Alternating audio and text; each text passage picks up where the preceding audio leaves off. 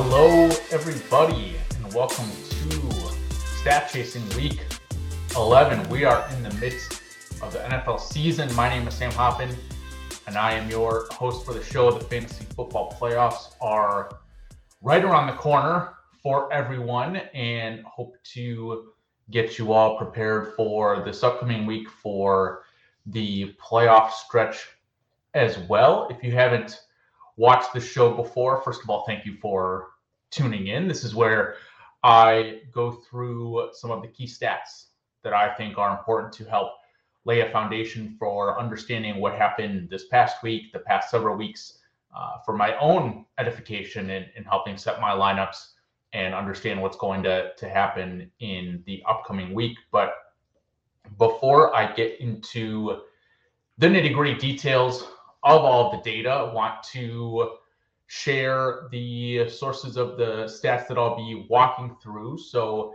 from PFF, I get all of my routes data. So that's any route specific metrics, targets per route run, um, route rate, things like that. I also use their expected fantasy points, which is a model built that weights opportunity by the line of scrimmage and where a player is targeted, where they get a carry, stuff like that. And I use this primarily as a measure of usage to understand which players are getting the most high value opportunities in their offense and potentially are or are not making the most of those opportunities. Where I get the majority of my stats, though, are from nflfastR, which is the NFL's play by play data. I get air yards from there, which is the distance the ball traveled in the air before it gets to a receiver. Weighted opportunity rating, a metric that Josh Hermsmeyer created a couple years ago that weights target share and air yard share. Also have receiver air conversion ratio, which is receiving yards divided by air yards and is a an efficiency metric showing a receiver's ability to convert air yards into actual yards. Also have PACR on the flip side, which is passing air conversion ratio, which is passing yards divided by passing air yards and shows a quarterback or, or his receiver's ability to convert air yards into actual yards. Also have quarterback adjusted yards per attempt, which is yards per attempt, but is weighted with interceptions and touchdowns. And then have a couple of expectation based stats. First of all, have pass rate over expectation. In nflfastR, they've created a model that identifies the percent chance that a play is a going to be a drop back or a pass for a team. And then you can use that to calculate a team's expected pass rate and then subtract that from their actual pass rate to get pass rate over expectation. Similarly, have completion percentage over expectations or CPOE, which is a quarterback's, again, expected completion percentage or their actual completion percentage over expected. And again, is an efficiency type metric for quarterbacks. Also have a couple of stats popularized by Ben Gretch, friend of the show. Uh, weighted targets per route run, which weights air yards and routes run with a scalar included. Primarily use this for the wide receiver position to show which players are getting targeted at different depths and how efficient they're being with their targets.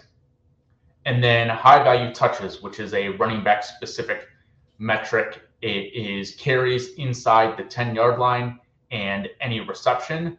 And then we'll also be referring to green zone touches, which is any touch, uh, reception, or carry inside the opponent's 10 yard line. And got Crosby in the room here as you can see him crawling around. But uh, we'll be going through the stats position by position so that I can compare against others in the position and hope you make help you excuse me help you make start sit decisions waiver decisions uh, potentially your final trade decisions of this season and then we'll go through a couple of teams more in depth just looking at their situation as a whole.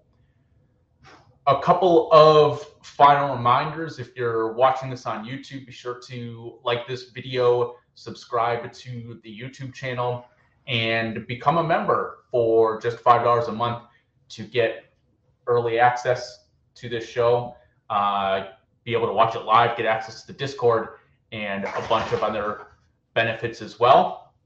And then one final shout out to at Change College on Twitter, who has been amazing in adding timestamps on the YouTube video for each of the positions and the team conversations so that you, the watcher or listener, can skip ahead to whatever conversation uh, or, I guess discussion. I don't know if it's really conversation, if it's just me by myself, but whichever one that you want to listen to specifically. So, as I do every single week, I'll be showing a chart on the screen for the video on YouTube. Uh, I would highly recommend you watch it on YouTube to be able to see these charts. I usually share some of them on Twitter, but not all of them. And starting off with the quarterback position on the x-axis of this chart have adjusted yards per attempt. On the y-axis have touchdown rate, so that's just touchdowns divided by passing attempts, and then the size of a quarterback's bubble as his rushing yards per game. And looking at efficiency here, because that's what drives quarterback scoring the most. Uh, volume is not as much of an indicator for fantasy success for the quarterback position as it is for running back, wide receiver, and tight end. But one quarterback who has not been that efficient the last couple of games, specifically, is Matthew Stafford has played two primetime games against the Titans last week and against the uh, excuse me against the 49ers last night and has just been absolutely abysmal. And in those two games, he has a negative 4.8% CPOE. He has a negative 0.18 EPA per play. That's expected points added per play, which is is very bad. You want that to be positive. He's thrown only two touchdowns and four interceptions in those two games. He's still throwing it a ton, and they've had to throw it a ton because they've been down in these games so early. And he has over 240 passing yards per game. Excuse me, over 240 pass yards in each of the two games. Um, had 293, I believe, last week. And as a result of all of these interceptions and the lack of touchdowns, has fewer than 12 points per game across the two games, and it has fewer than 24 points in obviously those two two games combined. So he's going to be going into his bye week this week. Him and the Rams are, and I'm actually going to talk about the the Rams wide receivers later on in the show to sort of dissect what happened last night specifically. Obviously, Robert Woods is out for the season, which I honestly think will hurt Matthew Stafford more than it's being talked about and maybe that's like the NFL NFL like football guy version of me steaming something is like I've seen a lot of people say that Robert Woods missing is uh, a bigger deal, but in any case, I, I don't think you're sitting Stafford if you have him, I, except for this week, obviously. But it could potentially be a buy low opportunity now if you've been streaming quarterback all year.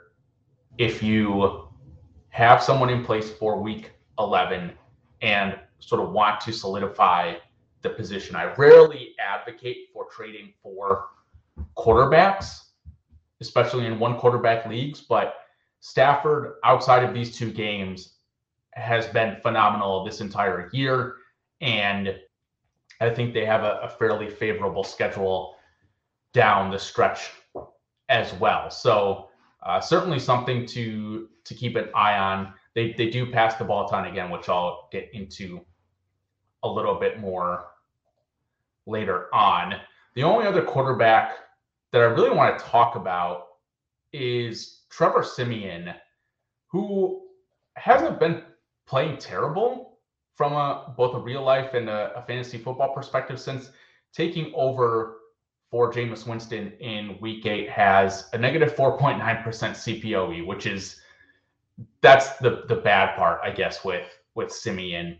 But has not thrown an interception and has thrown five touchdowns, has a 4.8% touchdown rate, is averaging 15 and a half fantasy points per game in those three games, uh, has a 7.8 adjusted yards per attempt, a 0.93 PACR. So he's not getting a ton of help from his receivers, but the Saints do play the Eagles this week. So I, I do think if you, you're looking for a Stafford replacement, you you could do worse than than Trevor Siemian. Um, and another option to replace Stafford this week. Now that I'm thinking about it, and and looking, uh, I don't believe he shows up on on the chart here. Is Cam Newton just because he he didn't have that many actual passing and, and rushing attempts.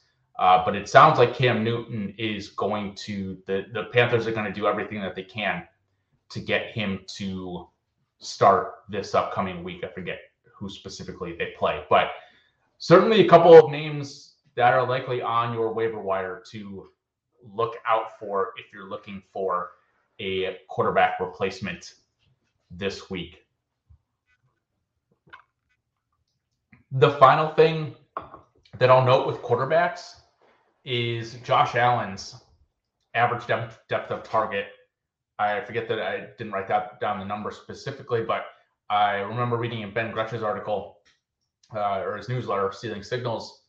Please do subscribe to that. But Josh Allen's average depth of target this past week was the highest in a single game all season. So it's great to see him pushing the ball down the field. And maybe that's a product of them playing the Jets, who do not have a great defense by any stretch, but is certainly good to see and, and benefits Stefon Diggs. And I'm going to be actually talking about the, the Bills later on in the episode.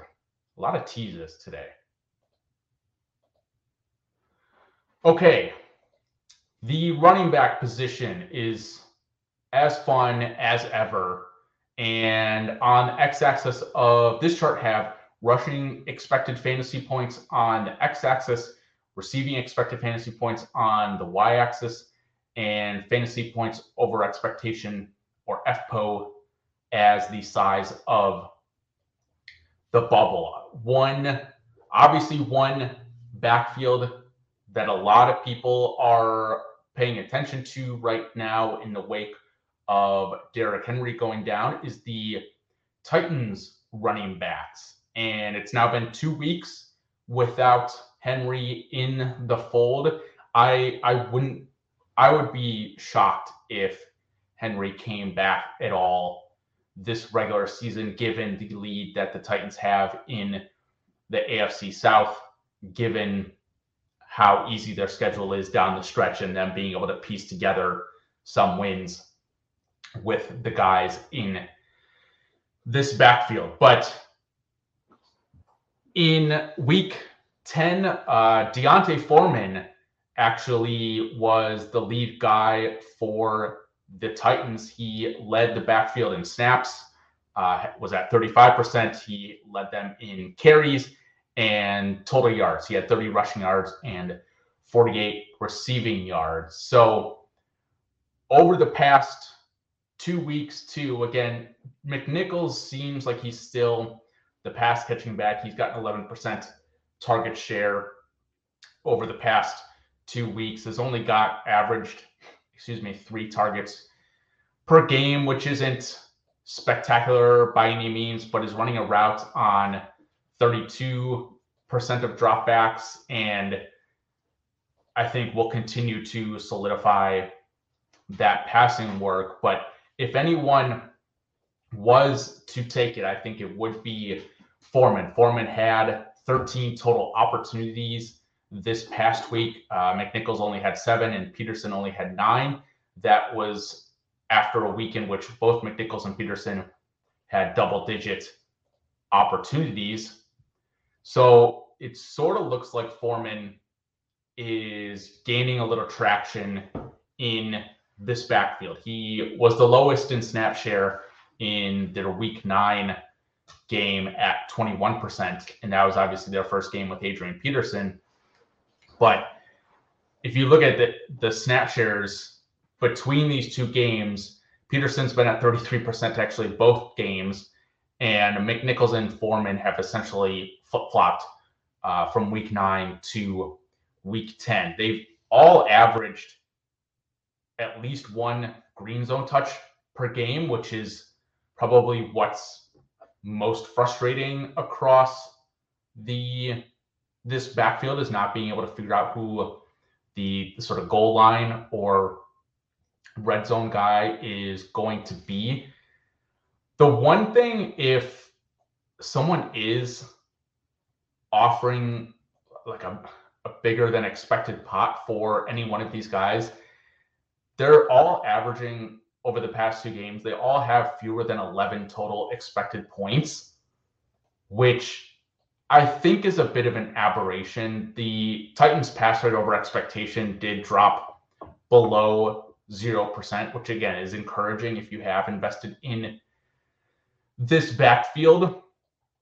And because again, like they've been a pass, excuse me, a run first offense this entire season with Derrick Henry, with their wide receiver corps being so hurt with AJ Brown and, and Julio Jones each missing a couple of games.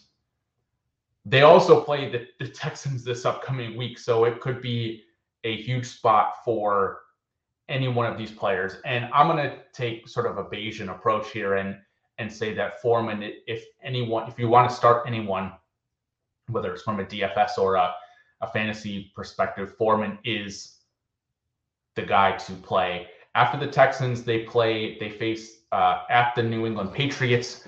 They have a bye week.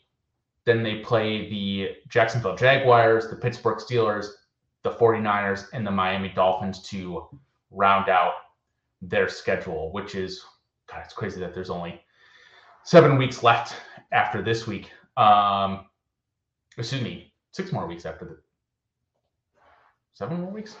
Man, math is hard. Um, in any case,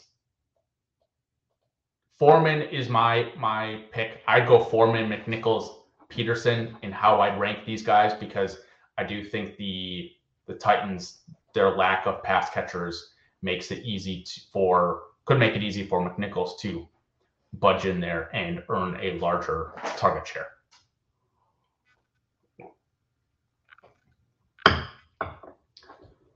Moving on, speaking of a run first team, the Detroit Lions ran it a ton on Sunday against the Pittsburgh Steelers in that awesome, awesome game that ended in a tie. DeAndre Swift was the man of the hour, though. He set season highs in snap share at 93%, at Lions running backs uh, carries at 87%, total touches, which thir- at 36, he had, uh, I believe, 33 carries, which was more than double his career high the previously. He had 88 total percent uh, percent of the backfield touches. He led the Lions in routes run and running a route on 84.3 percent of dropbacks. Now they only had I these 25 passes in this game, so not a huge sample there. But again, all all of the other running backs for Detroit played on fewer than 10% of the snaps. Now, Jermar Jefferson, I believe, left with an ankle injury partway through the game, uh, opening the door a little bit for oh gosh, I forgot to check this name before the show, but Godwin Igwebuike, Igwe, Igwebuike. Um, I'm not going to try to pronounce that, but it's he. Uh, they funny enough, they both had a rushing touchdown in the game, and Swift didn't. So they certainly made the most of their opportunities. But over the last two weeks, both of which have been without Jamaal Williams has been huge for DeAndre Swift. He's again averaging five high value touches per game, um, averaging 20.2 expected points per game. And crazy enough, he's averaging negative seven fantasy points over expectation per game. So again, he it's because he's getting all of these opportunities and hasn't been able to find the end zone, uh, at least not a, a rushing touchdown.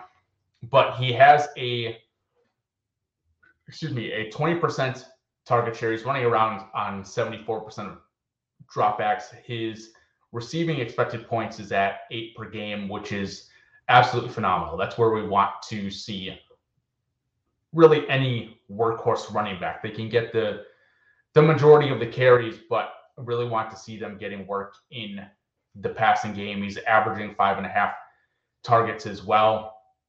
So Jermar Jefferson should be on every team if he isn't already. Uh, Godwin, I, I'm going to call him, is definitely worth a stash if this Jefferson injury is worse than it appears. And I don't know what the timetable to return for Jamaal Williams is, but this backfield gives their running backs uh, a ton of high value touches. And obviously, that's a lot of that is weighted by Swift's opportunity share with high value touches. But again, if Swift were to go down, God forbid, crossing my fingers that it doesn't, then literally anyone in this backfield could be valuable despite uh, the offense being not that great. The next backfield is not necessarily, it is a backfield, or it was a backfield, and now it's just a back, and it's Christian McCaffrey in the Panthers because McCaffrey is all the way back. He uh, or is he? That's that's the question. I think. I mean, he he's gotten 19 and 23 opportunities in the past two weeks, but his snap share has been at 49% and 59% the past two weeks. So he's not the the Panthers are clearly not giving him necessarily the full workload. And it could be a situation like we saw a couple weeks ago with AJ Brown and how they had him essentially playing a full complement of passing down work, but on the run plays they, they took him out because they didn't want to to risk further injury, which I think is a smart way to play it. And the the Panthers were very far ahead in this game early on, forced a couple of turnovers uh, against the the Cardinals, and Christian McCaffrey should have just had like a monster monster game. Uh, Cam Newton uh, back from back from uh, back from the dead. It sounds like vultured a goal line touch from him, and then passed to Robbie Anderson, who was also uh, back from the dead. But in any case, McCaffrey did run a route on 67% of the team's dropbacks, which is his highest rate of the season, including the two full healthy games that he played in weeks one and two. So that's certainly good to see. He's he got 10 receptions this past week, is averaging seven over the last two weeks. The one guy to keep an eye on in this backfield is Ameer Abdullah because he has, it, it seems like he's sort of eclipsed Chuba Hubbard in in the pecking order for the backfield. This past week he had 13 total opportunities. It's the second week that he's had more opportunities than Chuba Hubbard. Uh, Abdullah has been at a 37% and 21% snap share the past two weeks, while Hubbard was at 17 and 21%. So the same for week 10, but four more opportunities in this game. Has gotten nine total targets over the last two games, has four and a half high value, excuse me, uh, nine high value touches over the last two weeks as well, compared to just three for Hubbard. So it it seems like there's a bit of a changing of the guard. So if Abdullah is out there in your league again, especially heading into the playoffs where handcuffs, I believe, add, in my opinion, a lot more value from a floor perspective. If Abdullah is out there, most certainly worth an add and worth a peek to see if he's out on your waiver wire. A couple of other nuggets at the running back position before I move on to wide receivers. Uh, this is from John Daigle. He noted that Michael Carter, 16 carries, 20 touches, and 60, 60.6% share of backfield touches were his most game, most in a game with Tevin Coleman this year, which is great to see because we hadn't seen Carter in a bell cow role while Coleman had been in the lineup. And I, will be interested to see where Carter gets drafted next year. He'll likely fall in the running back dead zone, but don't hold me to this, but I could see him having a Swift like season potentially with being in a bad offense, his ADP getting depressed a little bit, and having just the majority of the backfield opportunities, especially if he's getting the passing down work. Had a question in the Discord to talk about the Packers running backs. Aaron Jones is going to be out for a couple of weeks. I wouldn't be surprised if we didn't see him until after the Packers bye in a couple weeks. But Kylin Hill is out for the year as well. So Patrick Taylor, uh, running back for the Packers, is worth an add, especially for running back needy teams. He only had two carries in the game this past week, uh, but he did have one of those was a green zone touch, and you know that Packers team wants to. It seems like they want to run the ball uh, a bit more, but AJ Dillon had let's see, 23 total opportunities in the game with Aaron Jones going down partway through it. So just AJ Dillon's going to be a smash for the next couple weeks as uh, Aaron Jones recuperates from his injury. Uh, Christian McCaffrey, Dalvin Cook, and the mentor, Darrel Williams, were all tied for the league lead in high value touches with 11 in week 10. And I point this out because Williams had has had at least seven high value touches in his last three games, but it sounds like CEH could possibly be back this week. If he's not, then Williams is definitely a solid start again this week. In the first game without Chase Edmonds, a lot of eyes were on James Conner, and he got 14 opportunities compared to just seven opportunities for Eno Benjamin. But Conner did play on a season high 82% of snaps and ran a route on over 50% of snaps for the second straight week. So Conner still looking every bit the workhorse while Edmonds is out. Uh, note from Ben in his article, excuse me, in his newsletter again uh, about Antonio Gibson coming off the bye had his highest snap share since week one, had all five of the green teams green zone touches, but his routes weren't quite as high as the first few weeks. So a sign that his injury is is improving and he's getting healthier, but I think it's a bit of a lost cause of him us wanting to to have him get the full receiving workload that McKissic gets. Final note, uh, a couple of notes from Davis Mattek actually. Since re- returning from injury, Elijah Mitchell is sixth amongst all running backs in fantasy points over expectations and is fifth in NFL in rushing yards per game.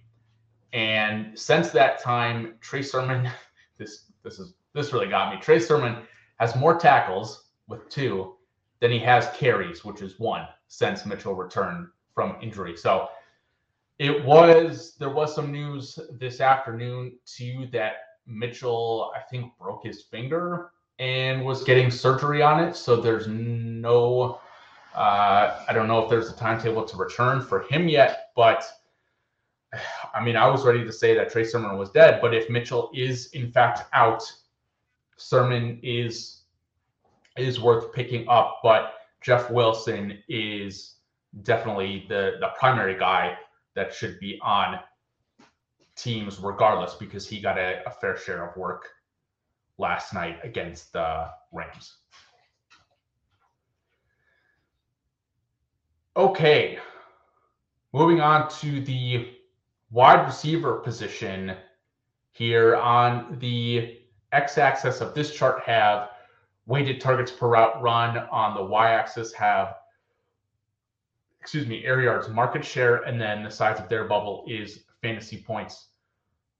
Over expectation going to start this section off talking about the jaguars wide receivers because it's uh, it's bleak um at least for us Viska fans but since DJ Chark went down, this is how sort of the last five weeks are panning out. Jamal Agnew of the wide receivers leads the team with a 19% target share. Marvin Jones is second at 18%, and Laviska is third at 16%.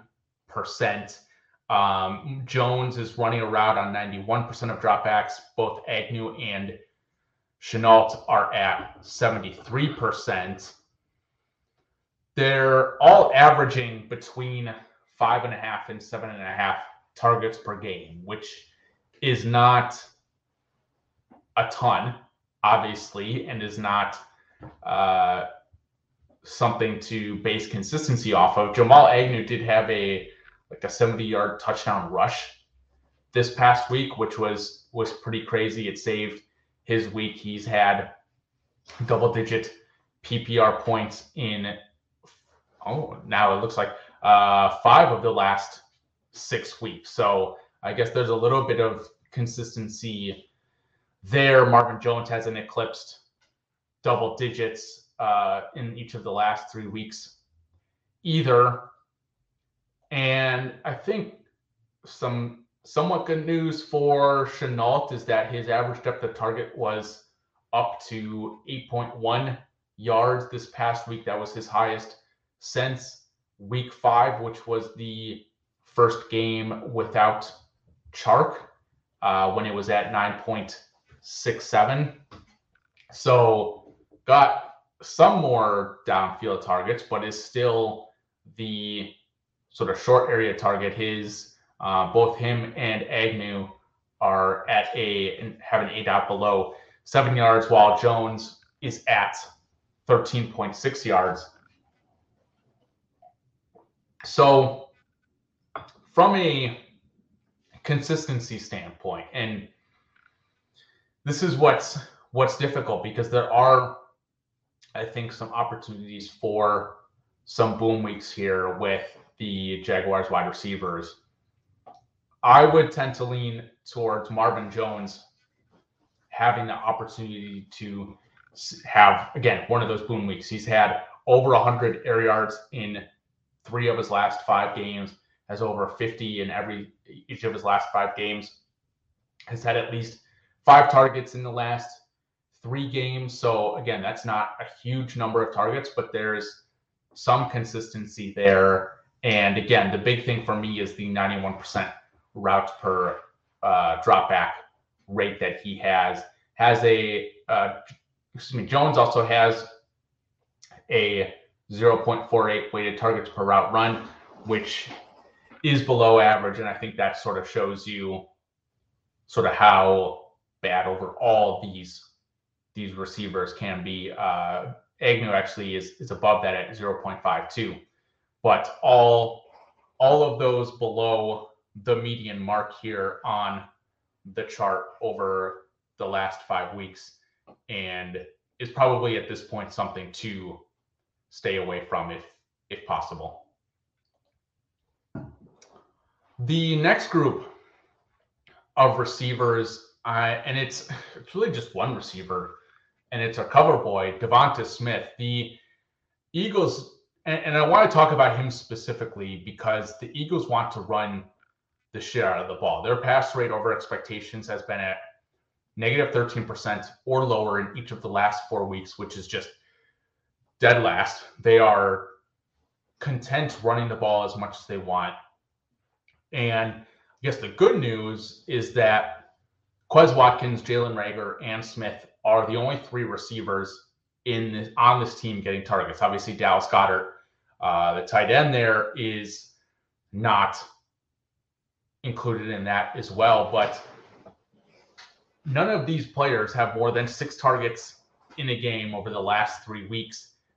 And that is that's even worse than what we saw with the Jaguars. But the good news and why I think Devonta can thrive, continue to thrive, is one, he's he's an excellent playmaker. He's a better receiver than anyone on the Jaguars that I just mentioned. He has a 41% air yard share over the last four weeks, over that stretch of games that I mentioned with the Eagles passing the ball ton. A 41% air yard share, 28% target share, a 0.68 WOPR, a weighted targets per out run of 0.73, which is, you know, near the top over the last several weeks. And had that fantastic touchdown catch in the game this past week. I believe, if I remember correctly, that was uh, like the touchdown with the smallest window thrown into this entire season and just made a spectacular grab. He's obviously better than Reagor and Watkins at this point. Over his last five games, Smith has been at 98 air yards or more in three of his last four. He has, and this is funny, he had, Smith has exactly 22.6 fantasy PPR points in his last two games, in each of his last two games. And this is following his week eight, where he only had two and a half. So, really coming alive at the right time here. But I think, and I, and I might have talked about this group a couple of weeks ago Quez Watkins is clearly the number two receiver in this offense now. He's averaging just under four targets per game in the last four games, but Reagor is just under two targets per game, has just an 8% target share and 7% of the air yards in this in that stretch.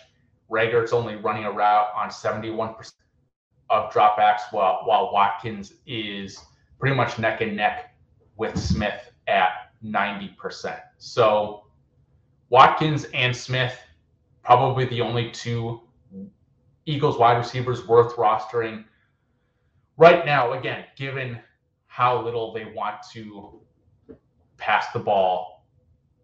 But again, they might be forced to to pass the ball in some of the weeks to come. We'll we'll see about that. On the flip side, a team that loves passing the ball is the Chiefs. And I I rarely talk about the Chiefs and teams like the Chiefs because we pretty much have them figured out. But I, I thought it was time to take a look because Patrick Mahomes kind of looked like his old self the other night for parts of the game and, and wanted to see if there is any value in any of the receivers behind Tyreek Hill, who's having just a phenomenal season once again. Uh, in the last five games, averaging over 12 targets per game. It's a 27% target share, 38% air yard share, over 132 air yards per game.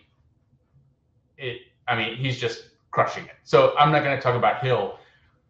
Who I want to talk about are the receivers behind him because it's been a bit of a mix between Demarcus Robinson, Byron Pringle, and Mecole Hardman. And Josh Gordon has just done nothing for this team. He just has three total targets in the last three games and doesn't have any catches. He he's not worth rostering if if he was still on your roster. But in any case, The thing to note here is that Mecole Hardman this past week ran a route on only 33% of dropbacks, which is by far a season low. His lowest before that was at 59%, which was just two weeks ago at in week eight. But this is just this is the first time that it or second time I guess that it's been below 60%. Meanwhile, Byron Pringle had a season high 67% route rate in week 10 after not being above 50% in any week before this past week. So again, if we're looking at this one game, it looks like Byron Pringle may have supplanted Mecole Hardman. And Pringle had 73 air yards in this game. He had 121 air yards back in week seven and is just, just sort of looking better than Pringle at, the, at this point. Over the last five weeks, uh, Pringle's at a 9% target share. Mecole Hardman's at a 12% target share. And I do think that Pringle is worth an add at this point. It's not it's not exciting, and I don't think I'd slot him into a lineup right away. But if this continues, then then he's basically Mecole Hardman. And I think, you know, there's obviously been a lot of hype around Mecole Hardman in the past. And Pringle has a 0.45 weighted targets per run over the last five weeks. Mecole Hardman's just at 0.38. So getting uh, slightly more work in that regard. Hard, excuse me, Pringle's averaging about a half of half a an expected point per game over the last five weeks as well. So just sort of reading the tea leaves here, and and it seems like, and, and it could have been because the the Chiefs were up so big and and they wanted to get Pringle more involved. But I I tend to lean that again. That I mean they kept Tyreek Hill in there for quite a while as well, and so I think he Pringle is worth worth an add here. Okay, I mentioned it earlier. I'm going to talk about the Rams wide receiver situation here a little bit. OBJ, Odell Beckham Jr. was in the lineup. Obviously, got traded to the Rams last week. He was in the lineup, but only ran a route on 25% of the team's dropbacks, had three targets, caught two of them for 18 yards, had 68 air yards. Uh, obviously, had that long, deep shot that Stafford threw the ugly pick on, but just didn't didn't really play enough to get a sense of how he's going to be used. Like I mentioned, the Rams enter their bye week this week, and then get the the Packers, the Jaguars, Cardinals, and Seahawks. So maybe that gives them more time to have Odell Beckham Jr. adjust to this offense because I'm sure it's much, much different than what he was doing with the with the Browns. But the other person or persons, I guess, to talk about are Van Jefferson, and someone ba- named Ben Skowronek. And Skowronek, I'm, call, I'm just going to call him Ben. Ben had five targets uh, last night. Jefferson did have seven targets of his own, and he Jefferson has had at least six targets in each of the last four weeks. Jefferson ran a route on 97% of dropbacks and has been above 88% in each of the last four weeks. He is actually averaging, uh, excuse me, last night he had 17 and a half expected fantasy points and had negative nine fantasy points over expectation because he dropped uh, a touchdown and a couple other passes as well. But on the season has played pretty decent and is getting for sure a full share of routes. And I think will continue to do so with Robert Woods, like I mentioned, being out for the year here. So we'll see if Stafford ends up trusting Jefferson after a couple of of bad drops, but I'm not really worried about the ancillary pieces here because the Rams have had a positive pass rate over expectation in every single game this season, and they're fourth in pass rate over expectation since week seven. So Jefferson, again, certainly worth rostering and I think could be a viable flex play in the right spot. And Odell Beckham Jr., I, I might wait until after they play the Packers to see what he looks like in that game uh, before plugging him into my lineup. Co- Cooper Kupp, as solid as ever, had 13 targets for the third time in the last four games and the fifth time, uh, excuse me, fourth time this season has double digit targets in every single game except week eight and is just blowing out the water. Didn't quite get you there last night without a touchdown, but he's still a stud and one of the fantasy MVPs of the season. A couple of, again, final nuggets on the wide receiver position. In his first game back, Michael Gallup saw five targets and ran a route on 58% of dropbacks. He had a really nice long catch that he almost scored on. So, really good to see him back. If he was, for whatever reason, dropped in your league, be sure to go snatch him up this week. In the past two games, without Henry Ruggs, here's how the, the Raiders' target shares are uh, fleshing out. Hunter Renfrow has a 20 2.6%. Target share, Darren Waller at 29, 21.9%. And then nobody else is above 13%.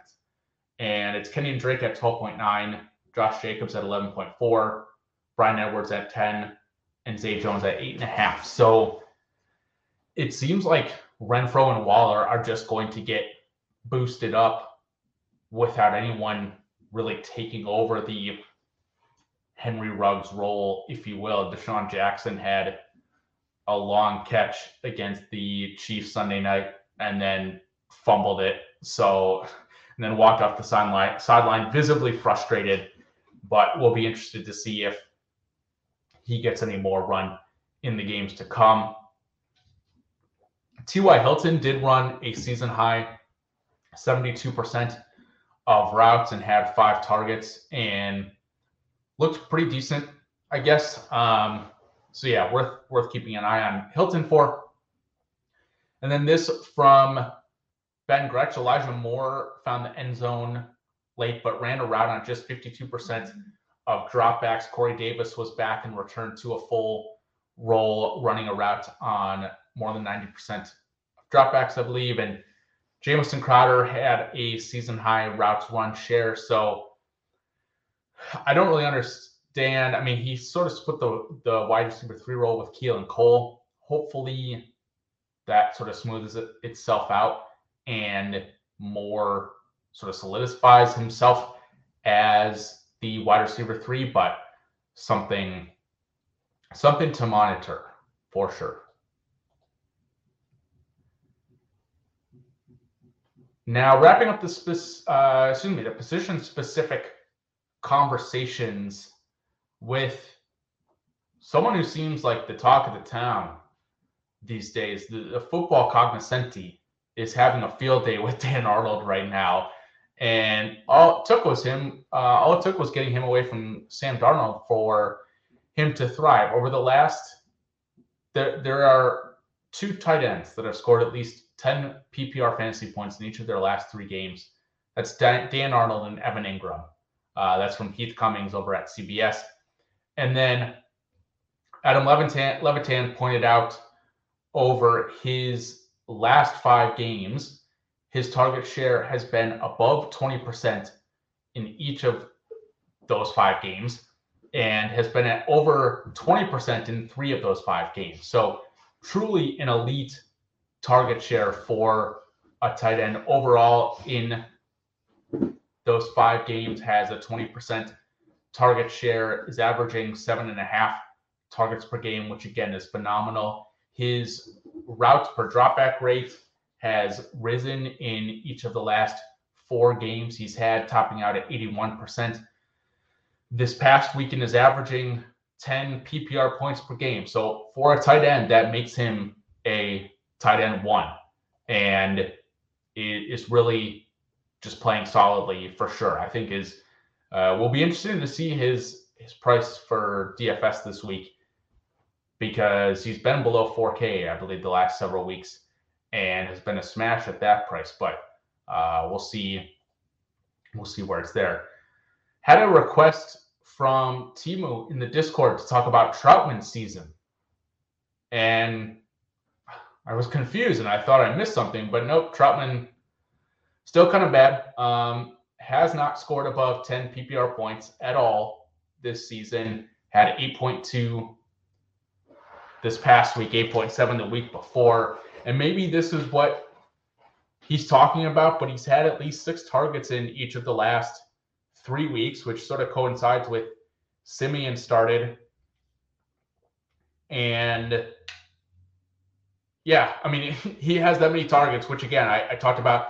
I just mentioned Dan Arnold at seven and a half per game in his last five. I mean, just over six per game is is pretty solid for a tight end as well. And Juwan Johnson is pretty much uh, a non-factor at this point after looking like he could have a, a solid role entering the season. But what's really weird about Trautman too is that he was at a 57 and a half percent routes run rate this past week, which is the first time that it's dipped below 66 percent since week four.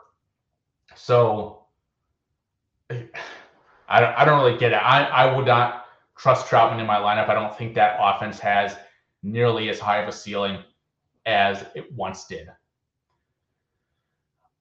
Speaking of players that are back and tight ends that are really good, George Kittle is all the way fucking back. He leads the team with a 22, excuse me, 26% target share and 34% air out share the past two weeks. He scored a touchdown in each of the last two games. And I think the concerns remain the same with him as they they have with Deebo that I pointed out. You know, they're not a pass heavy offense. The target share, excuse me, the target tree is is more condensed, which is good. And you'll take variance at tight end when you're getting spike weeks like George Kittle can provide, but it it's it's just good to see George Kittle back and thriving. Final note here in the first game without Jonnu Smith, uh, sort of a surprise inactive this past week. Hunter Henry's role didn't actually change that much. He was above a 70% routes run rate for the third time this season, but still hasn't had more than four targets in each of the last five games. But he's managed to score five touchdowns in that span. So just crushing every efficiency metric by that rate. If Smith is out for the game against the Falcons this Thursday night, then Hunter Henry is for sure uh, should be locked into your lineups.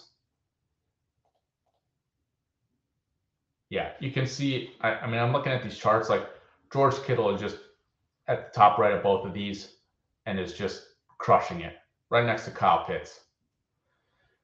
Have a day, George Kittle. Um, all right, wrapping up the show here, we're going to talk about the Buffalo Bills. Top starting with Josh, Josh Allen, uh, coming off of the down week against the Jaguars, just absolutely crushed it against the Jets.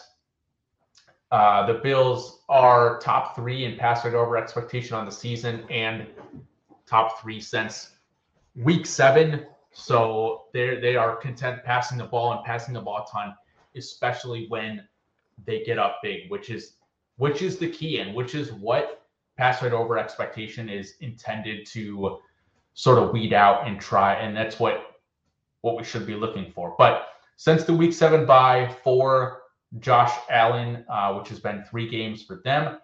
He has a 5.4% CPOE uh, 3.4% touchdown rate, 7.0 adjusted yards per attempt, and 7.6 average depth of target. Like I mentioned earlier, that's crept that crept up a little bit this past week. But the other interesting thing is that uh, Allen's only had 4.3 carries per game in those these last three weeks, but he's still ha- averaging 36 rushing yards per game. So not not worried that that's not really you know staying a part of his game.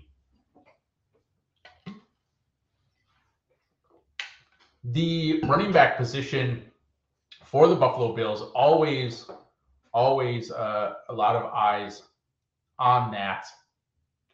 And Matt Breida frustratingly had a rushing touchdown and, and I believe a receiving touchdown, and basically just took the opportunities away from the other running backs this past week, but only played on 14% of snaps and is not.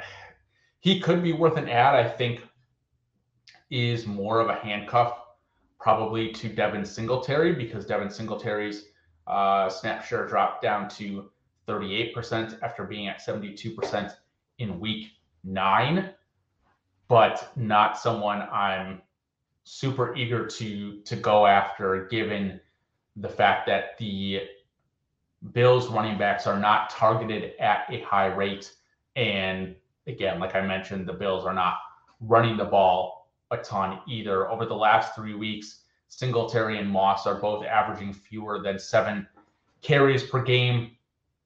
They both are averaging, they're actually both averaging right around 10 opportunities per game. I think some of that's inflated by the week nine and Singletary getting a little bit more work with Zach Moss leaving that game for a little bit.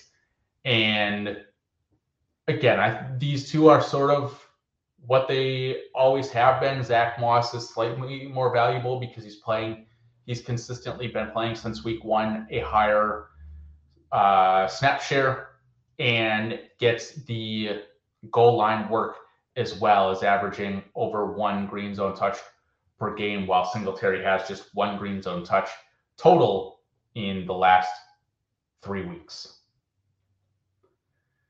The pass catchers for the Buffalo Bills. Stefon Diggs had his best game of the season this past week, which was phenomenal. Great for the ship chasing crew.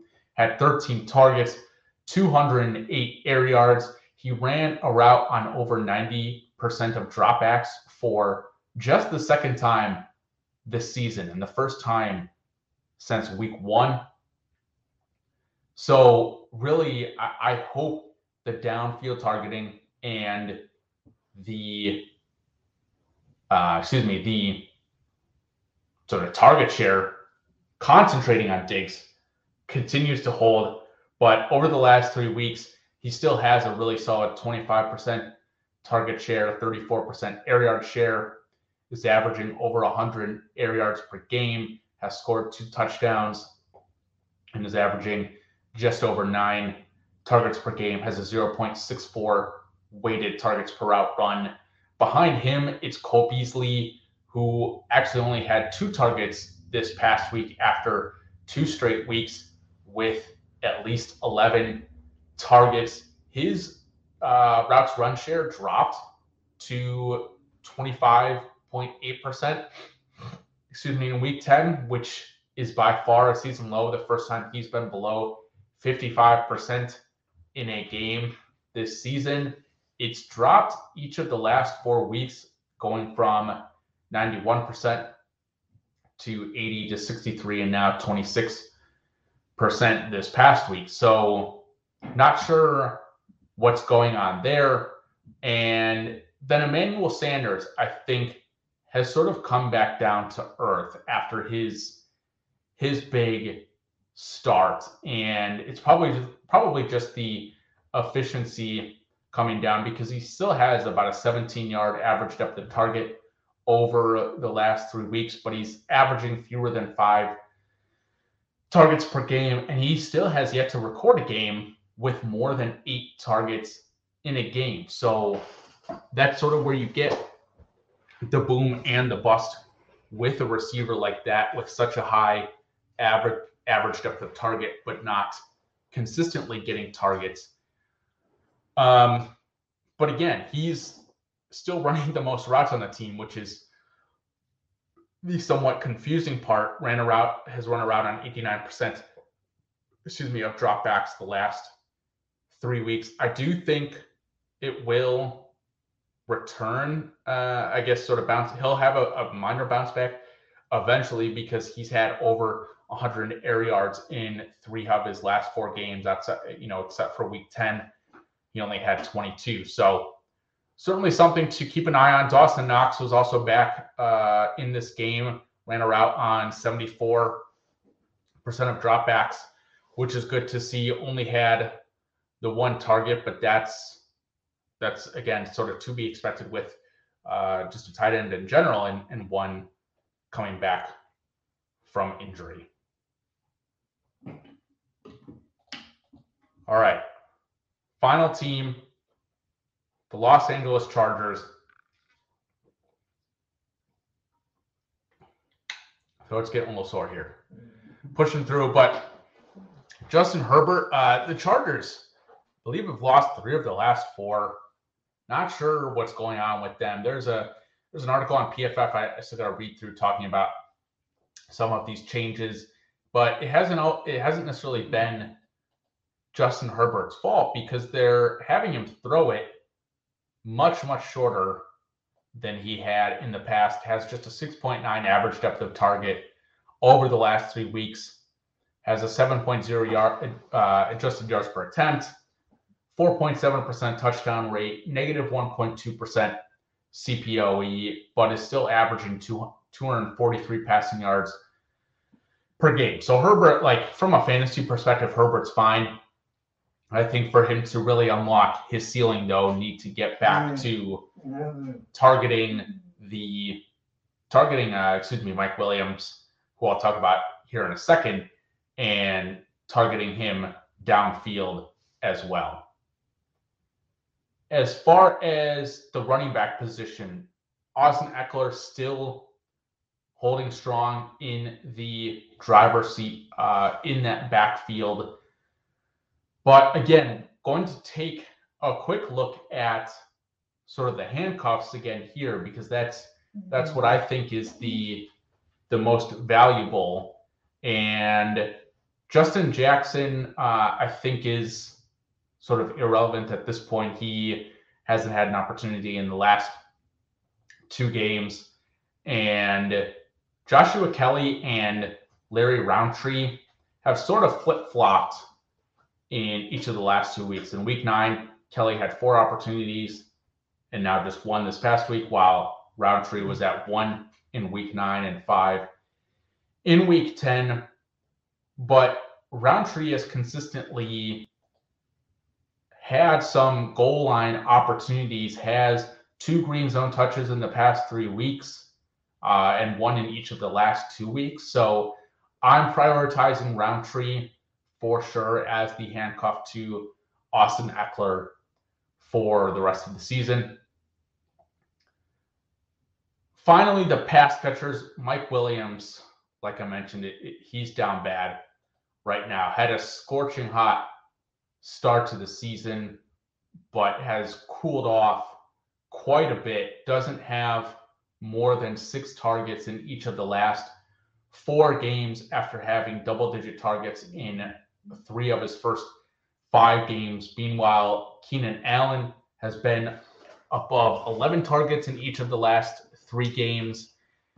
But again, the, the good thing for Williams is that his route routes run rate has risen in each of the last three weeks and topped out at a 97% rate in week 10, which was uh, the exact same as Keenan Allen. In fact, his route run rate the last two weeks have both been above 92%, which are both uh, or were both season highs at the time. So he's still out there running a ton of routes, just is not consistently getting the targets.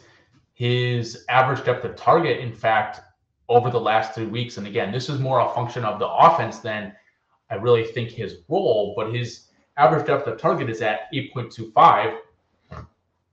Excuse me, while Keenan Allen is at eight yards as well. So it's it's really just the targets that aren't there for Mike Williams. Um, Williams, and, and, you can sort of see here with the weighted targets per route run, and, and I don't have obviously the receiver chart up here, but Williams over the last three weeks is at 0.35. Keenan Allen has doubled that at 0.72. Williams is averaging negative three fantasy points over expectation per game over the last three weeks, which isn't huge, a huge amount, but is it is something. Um, you know, sort of sort of showing that he's not fully taking advantage of those opportunities. But behind those two, it's a bit of a guessing game as to who the wide receiver three is, whether it's Jalen Guyton or Josh Palmer. Uh, would probably lean Guyton just because he's uh, running around on over 50% of dropbacks, but uh, neither of them have more than looks like five targets in a single game this season. So not not really from a fantasy perspective worth looking at. Jared Cook uh, has averaged four targets per game over the last three weeks as well, and I think is, is still clearly ahead of, unfortunately, Donald Chicken Parham. All right. That is almost going to do it for the show today, uh, despite Crosby whining and wanting me to get out of here. I do have one last thing to address. Had a, a question from a listener uh, last week that I forgot to answer. Uh, this is from Pete Roverzet. Uh, he said, I'll take my answer on air. How do you feel about someone calling you the data daddy? And and look, that that comes with the job. When you're digging through all these stats and want to talk about metrics, routes run, target share, area share, it's uh the data is my baby. And, and I'm the data daddy. It's uh it's been a joy to do this and to to to to share all these stats with the listeners. I am going to take my bye week next week, uh, do a little R and R during the Thanksgiving week, spend some spend some much needed time with the family. Hope you all have a a great holiday as well and can uh, take advantage of some extra rest. But remember to subscribe to the YouTube channel, become a member for just $5 a month, like this video, and uh, yeah, subscribe to the YouTube check-in with the guys tomorrow at 9.15 p.m. Eastern Time, and have a great week 11.